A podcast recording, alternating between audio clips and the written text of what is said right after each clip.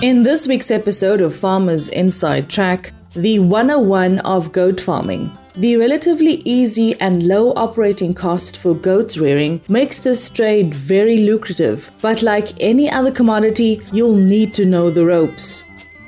The wine industry has become more competitive than ever before. In this episode, Danielle Rousseau, the functional head of agriculture at Nedbank's relationship channels, unpacks how technology and artificial intelligence is changing the wine industry. This week's hashtag Soil Sister, powered by Food for Mzansi and Corteva AgriScience, is Limpopo vegetable farmer Mogadi Manamela. Her agribusiness also teaches farmers about sustainability. Agricultural economist Dr. Kobus Loubser joins us to discuss the impact of the dilapidated Free State roads on farmers. Our book of the week, Leadershift by John C. Maxwell. The author shares 11 shifts he made over the course of his leadership career, including shifting his mind from ladder climbing to ladder building. And our farmer tip of the week comes from Northwest Subsistence Farmer, now a commercial producer, Gustav Tekiso. This is Farmers Inside Track, supported by Food for Mzansi. Inspiration for your business and life. From South Africa's farmers and agripreneurs. Hey, Mzansi. Welcome to episode 72 of Food for Mzansi's weekly podcast called Farmers Inside Track. I'm your host, Dawn Noemdoe, the editor for audience and engagement at Food for Mzansi. And I'm Duncan Masiwa, and thank you for tuning into another episode of South Africa's most downloaded farmers podcast. First up, how to become a successful goat farmer. There seems to be a huge domestic demand for goat meat and cheese. Journalist Donna van Eden chats to Northwest goat farmer Neo Leburu. She has been farming with goats for more than a decade now. Hello, Neo. Thanks so much for taking the time to be here and to share your knowledge with us. Firstly, will you please introduce yourself? Tell me a bit about you and how you started farming with the goats and a bit about your business. Hi, Donna. I'm Neo Leburu, a young female farmer from Khanyisa, a small village in Northwest in Kagisano Molopo under Dr. Ruth Sekgomotsi Mompati district. Can you also tell me a bit more about the steps you took to start setting up a goat farm? I started my farming journey over a decade ago. I was still in high school when my mother was gifted with one goat. Fortunately, it blessed us with two more. In that moment, I told my mom that maybe it is time that we also start having our own livestock because I grew up in the villages, everyone around us had livestock. So my mom had me and we decided to start our own small livestock. To this day, I never looked back. I went to varsity to study, completed my study, worked for some years before I decided to go into farming full time. In 2016, I handed in my resignation letter and started doing farming full time. My goal was to breed quality Boer goats and also supply and sell goat products. This year, I started a project that consists of five beautiful young ladies named Mosadi Mokala. We specialize in goat meat. We will later on add more products related to goats. We hosted a pop up market this Easter. We're selling goat meat, both raw and cooked meat, and the event was a success it has always been a dream for me to do good farming.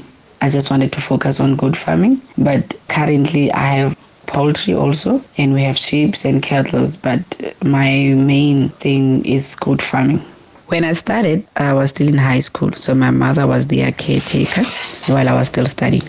When I started working, I did it part time. We hired a head boy that I paid from my salary.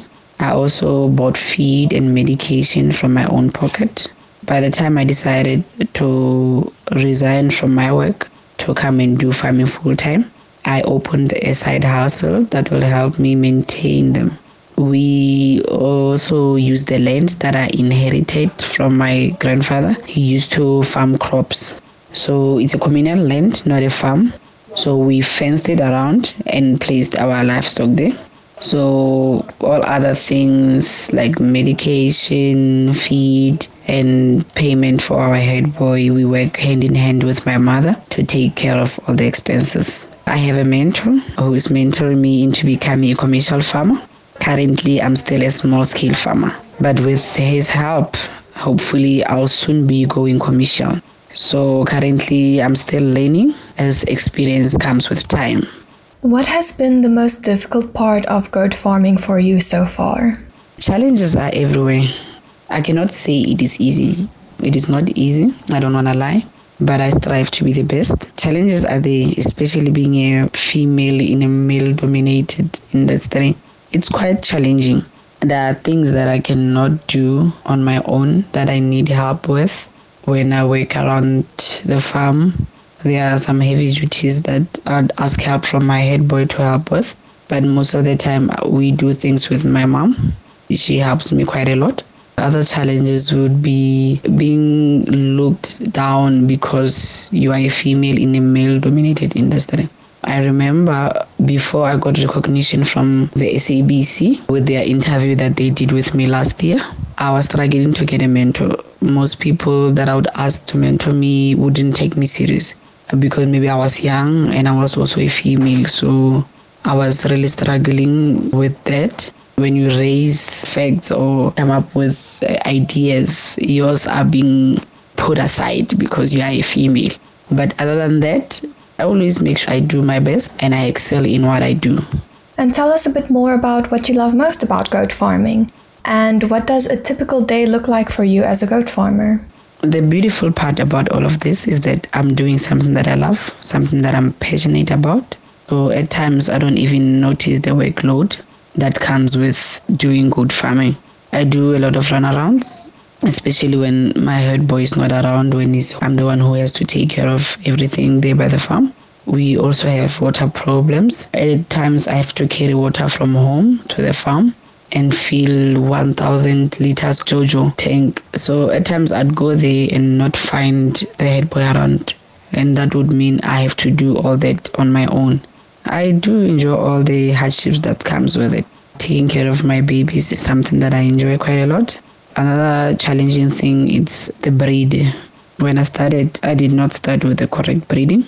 Besides water challenges being my daily struggle, I also at times struggle with funds because since COVID, I experience a bit of problems on my side hustle. Sometimes I'd fail to vaccinate in time due to not having money to buy medication on time. Just one of those challenges. And another thing is that I'm unable to correct my breeding as I'm unable to buy the correct box tooth. Reason being is that my fencing is not done correctly. It would be very useless to buy a quality ram.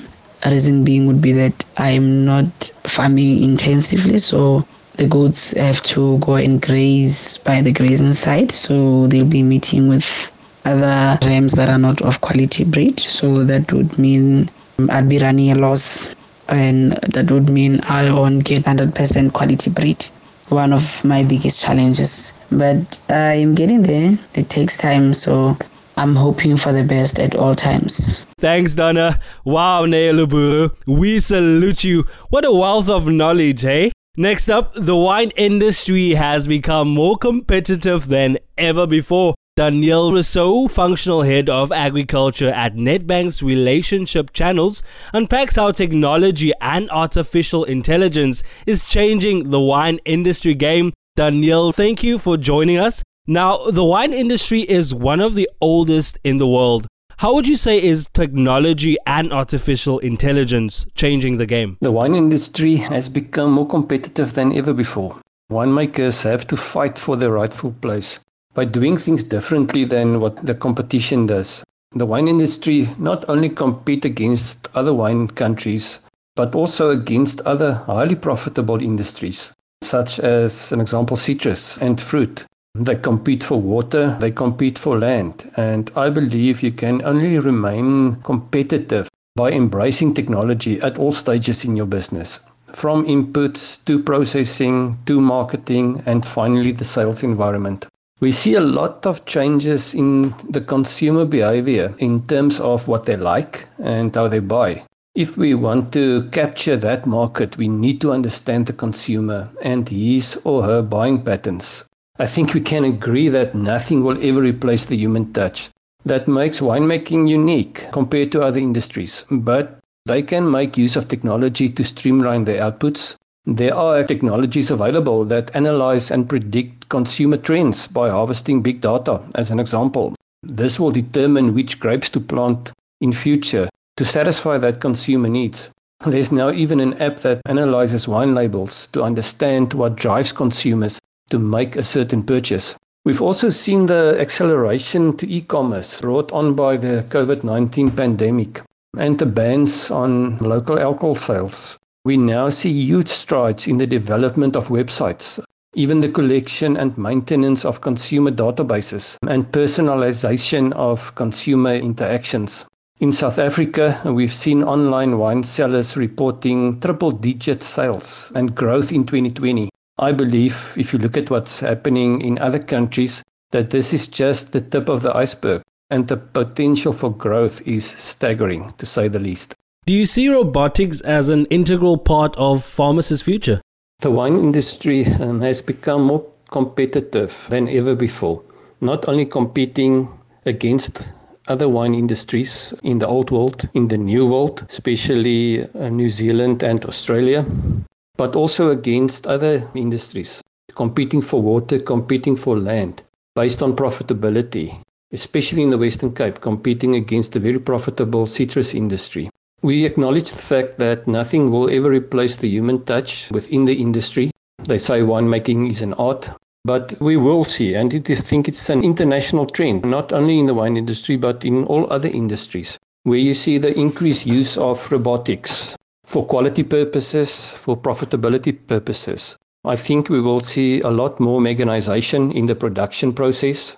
Again, based on profitability, labor is quite expensive, and by making use of mechanization, you can harvest 24 hours a day if you want you can use the same harvester, you know, for pruning purposes. So I think that will definitely see an increase in future as we see a lot more consolidation in the industry, a lot more working together, partnerships. We will see a lot more mechanization as well. And of course, if you take into account um, drone technology that we have by making use of drones, you know, to increase the quality of the grapes, you better quality of wine. I think that's a trend that also will continue in future. And then obviously in the winemaking process as well, you will see as we move to lower alcohol wines, processes in place and technology in place that we can use to make even zero alcohol wines. I think that is the technology and the robotics that you will see in the industry, not only to remain relevant, but also then to increase profitability. Are there any other out of the box innovations that have perhaps caught your eye? The wine industry has been struggling with profitability for a number of years now. And the only way to survive is by reducing cost on the one side and also increase income on the other side. We've seen, as an example, a sharp increase in minimum wages the last two to three years, making it extremely difficult for farmers and wineries to remain profitable, as labor is one of the biggest components of your cost structure. I believe as a result of this, we will see an increase in mechanization especially on the harvesting and pruning side of the business. We will also see increased use of drone technology that can be used for more precise pest control and also to gather data around the health status of your vineyards and even to predict yields and the quality of the grapes.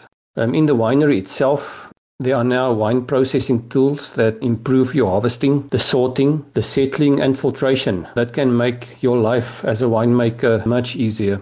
We see alcohol free wines is a very big thing now, and it's made possible by vacuum distilling at low temperatures after fermentation to retain all the flavors, eliminating all but a fraction of your alcohol. So we see a very big trend now in terms of moving to low alcohol wines and even zero alcohol wines. So it's important to adopt to that um, technology.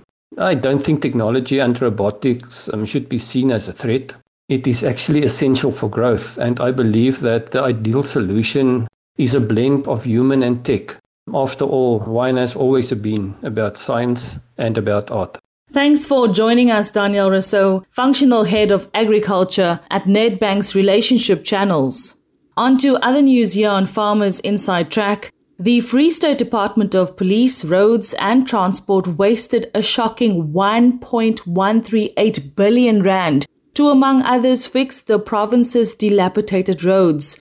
Agricultural economist Dr. Kobus Loubser addresses the impact of these dilapidated roads on farmers' pockets, the labor force on farms, and offers some solutions to this problem. Dr. Loubser, how does dilapidated roads negatively impact the agri sector? And how much does the industry lose because of poor road management? It's bad news in the sense that, as you rightfully said, that roads are the logistics, it's the connecting, as the vein of taking produce to the market. And with the state of the roads in many instances, and especially the rural areas, it will have a bearing in terms of getting the harvest in in time. But also concern is that in some of the rural areas, these people are dependent on staple food, and that will reach them at a higher price is a very state of where the roads currently is and one should actually demand speedy recovery and actually a plan to restructure the logistics in South Africa. And what impact does poor road maintenance have on the economy and the price of the food basket? All the proclaimed roads are the responsibility of different levels of the government, and we know it's not maintained in terms of towns, cities, etc. Then the so-called the secondary roads, all of those in a very, very bad state.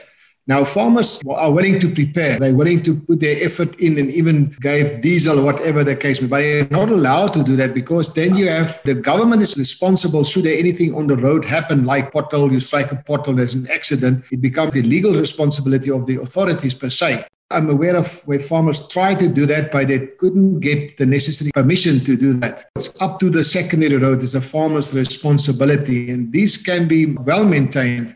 So sometimes these roads are in a better state than the secondary road that you have to take from there to the market or whatever the case may be. Dr. Loubser, a few years back, trains were running around the minute.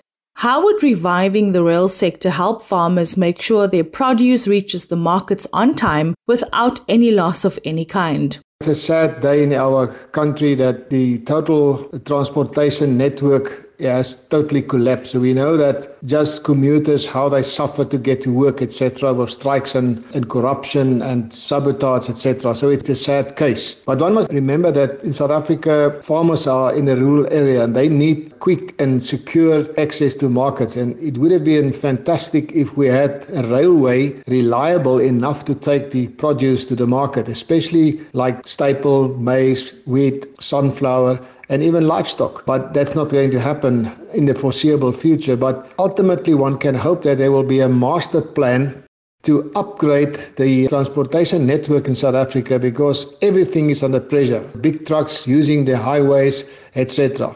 It's a bad state, and farmers they try to do better with transportation, but it costs them an arm and a leg.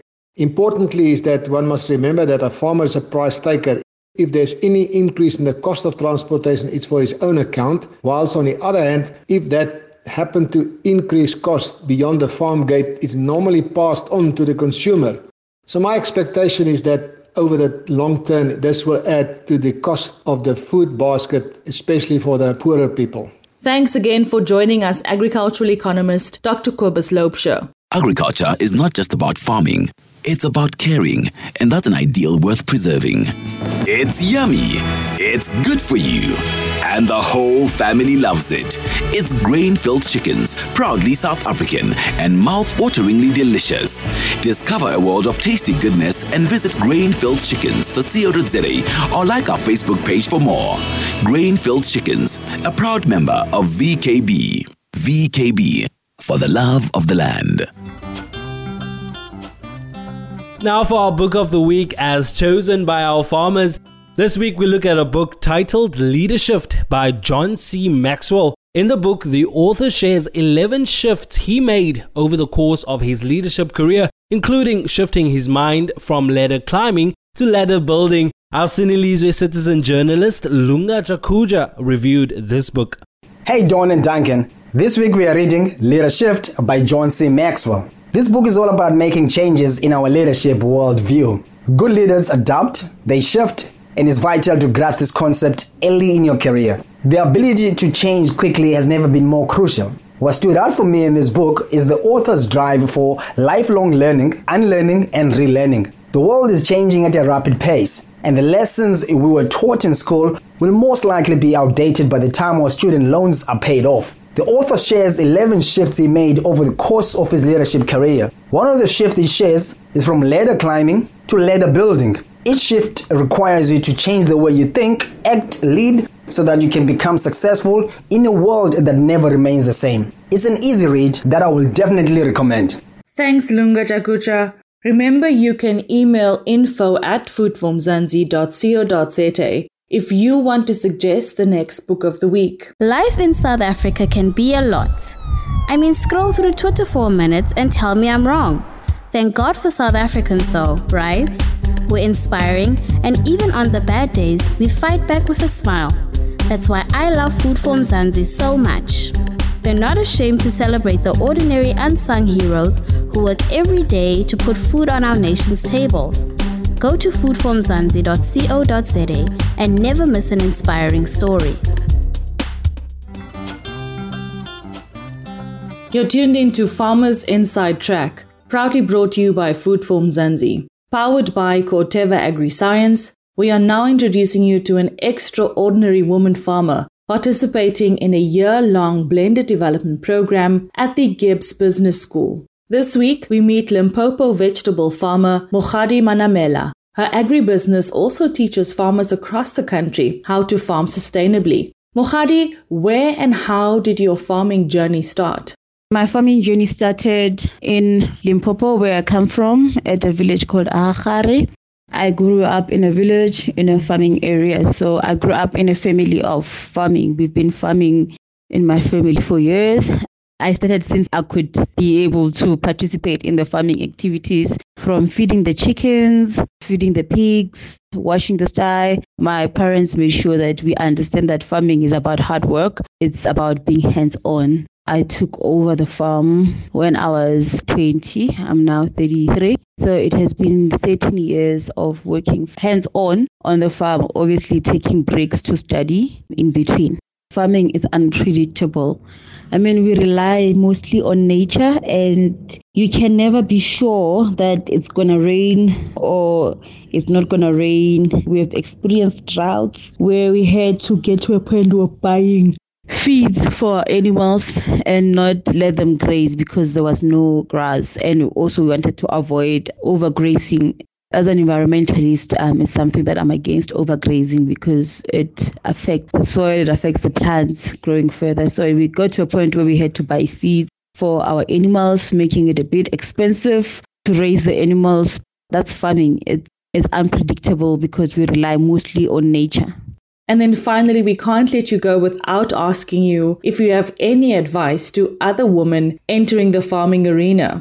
They must be prepared to work. Farming is a lot of work, but farming is enjoyable. I mean, there is a lot of benefits in farming and growing your own food, ensuring food security. So there's a lot of opportunities for women as well. They must just be prepared to work and also they must ask questions, seek mentorship where it's possible ask nearby farmers, ask anyone, ask questions from people who have experience in farming. And yeah, you're about to succeed if you do that. Thanks so much for joining us, Limpopo vegetable farmer Mogadi Manamela. Thanks, Mogadi Manamela. I can't wait to hear who's next on our Soil Sisters campaign powered by Corteva AgriScience. Now remember to stay tuned for our farmer's tip of the week from Northwest farmer Gustav Tekiso. But now, onto a much lighter note. Henrico Samson transitioned from apprentice teppanyaki chef to opening his own sushi takeout business. Wait for it.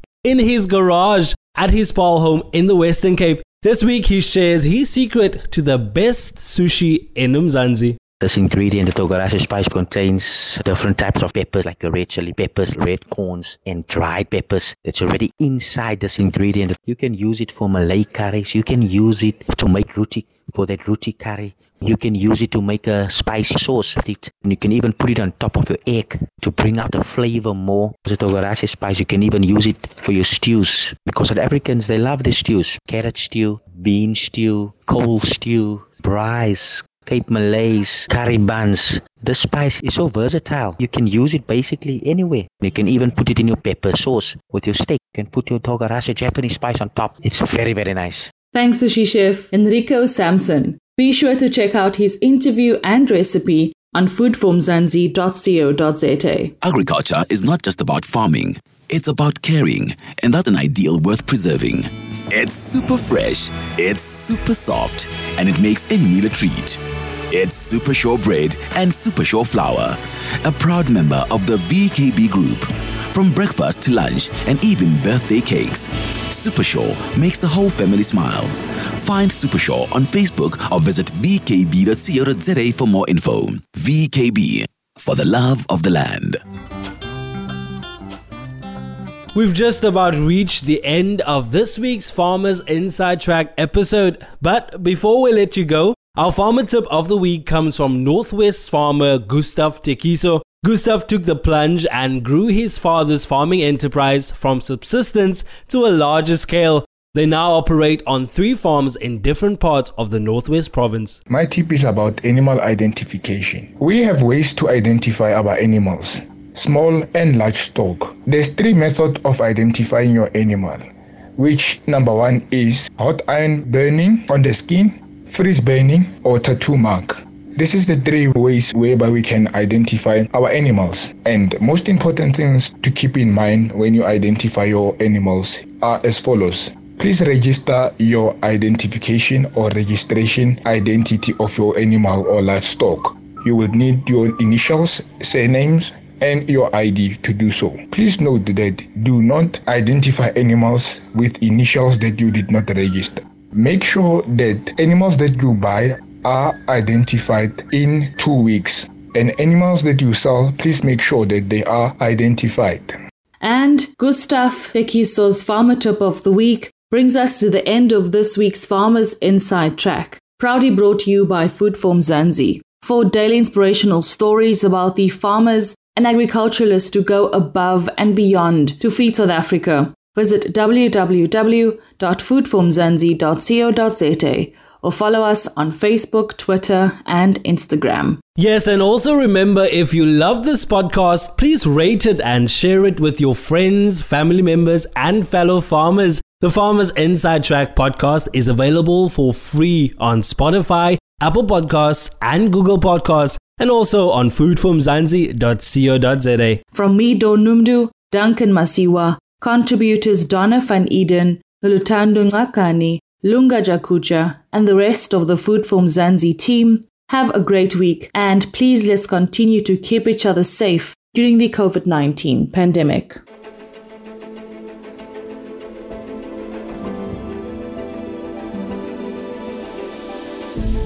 Corteva is in it for farmers, for good.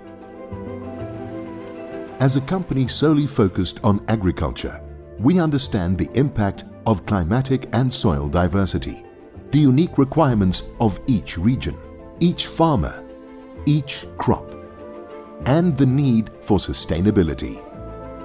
To this, we apply our global mind with 5,000 researchers in more than 130 countries, ensuring farmers of advanced seed technology and guarding growing investments through innovative crop protection. Local investment includes research facilities on par with the best in the world and the largest private insectary in Africa. Advanced genetic breeding is combined with intense trials, testing and refinement in different bioclimatic zones to bring forth the best in-class products. Beyond in-seed value, our on-seed applied technology, on-farm crop protection, digital and agronomic solutions are all designed to optimize farmers' productivity, profitability and sustainability. Because by being wholly devoted to agriculture, we have a deeper understanding of farming, the needs of our farmers, and the country's need for farmers. This is what drives our researchers to find new avenues for sustainable growth. It is the reason for having state-of-the-art seed production technology on home ground. our motivation for creating effective, locally proven solutions to protect land and crops with care for the future. This is the world of Corteva in South Africa. Growing progress, enriching lives. Now and for generations to come. Corteva. Keep growing. You've been listening to the Farmers Inside Track podcast, supported by Food for Mzansi. For more information, find us on www.farmersinsidetrack.co.za.